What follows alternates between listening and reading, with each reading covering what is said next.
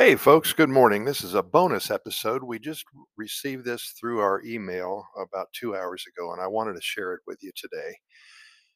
A group of tourists were hiking through the lush rainforest of Costa Rica, way up north, close to the Arenal volcano, when they stumbled upon a little sloth in distress.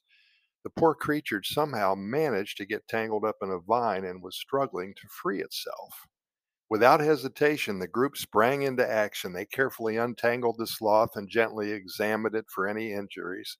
Thankfully, the sloth appeared to be unharmed and simply needed a little help getting back on track. As the group continued on their hike, they couldn't shake the image of the little sloth struggling to free itself. They knew they had to do more to help, so they contacted a local animal rescue organization for assistance and that rescue team arrived promptly and quickly assessed the situation. They determined that the sloth was in good health, but it had become separated from its mother and was in need of a new home. The rescue team carefully placed the sloth in a cozy container and transported it to a nearby sloth sanctuary. And at the sanctuary, the little sloth was given a thorough checkup and introduced to a group of other sloths who had also been rescued. The sanctuary staff, they were incredibly knowledgeable and passionate about caring for sloths, and they made sure the little sloth received the best possible care. Over the next few weeks, the tourists checked in on the little sloth's progress and were overjoyed to see it thriving in its new environment. The sloth had made new friends and was happily munching on fresh leaves and fruits.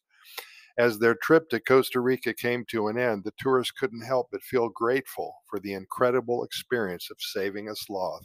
They had witnessed firsthand the resilience of these creatures and the important work being done by local rescue organizations. Years later, the tourists fondly remembered their sloth saving adventure and share the heartwarming story with anyone who cares to listen. And the little sloth, well, it continues continues, excuse me, to thrive in its sanctuary home, surrounded by a loving community of humans and fellow sloths. Hey, mm. thanks, Juanita, for sending that to me. We really appreciate it. Folks, we'll be back tomorrow with another good news story from Costa Rica.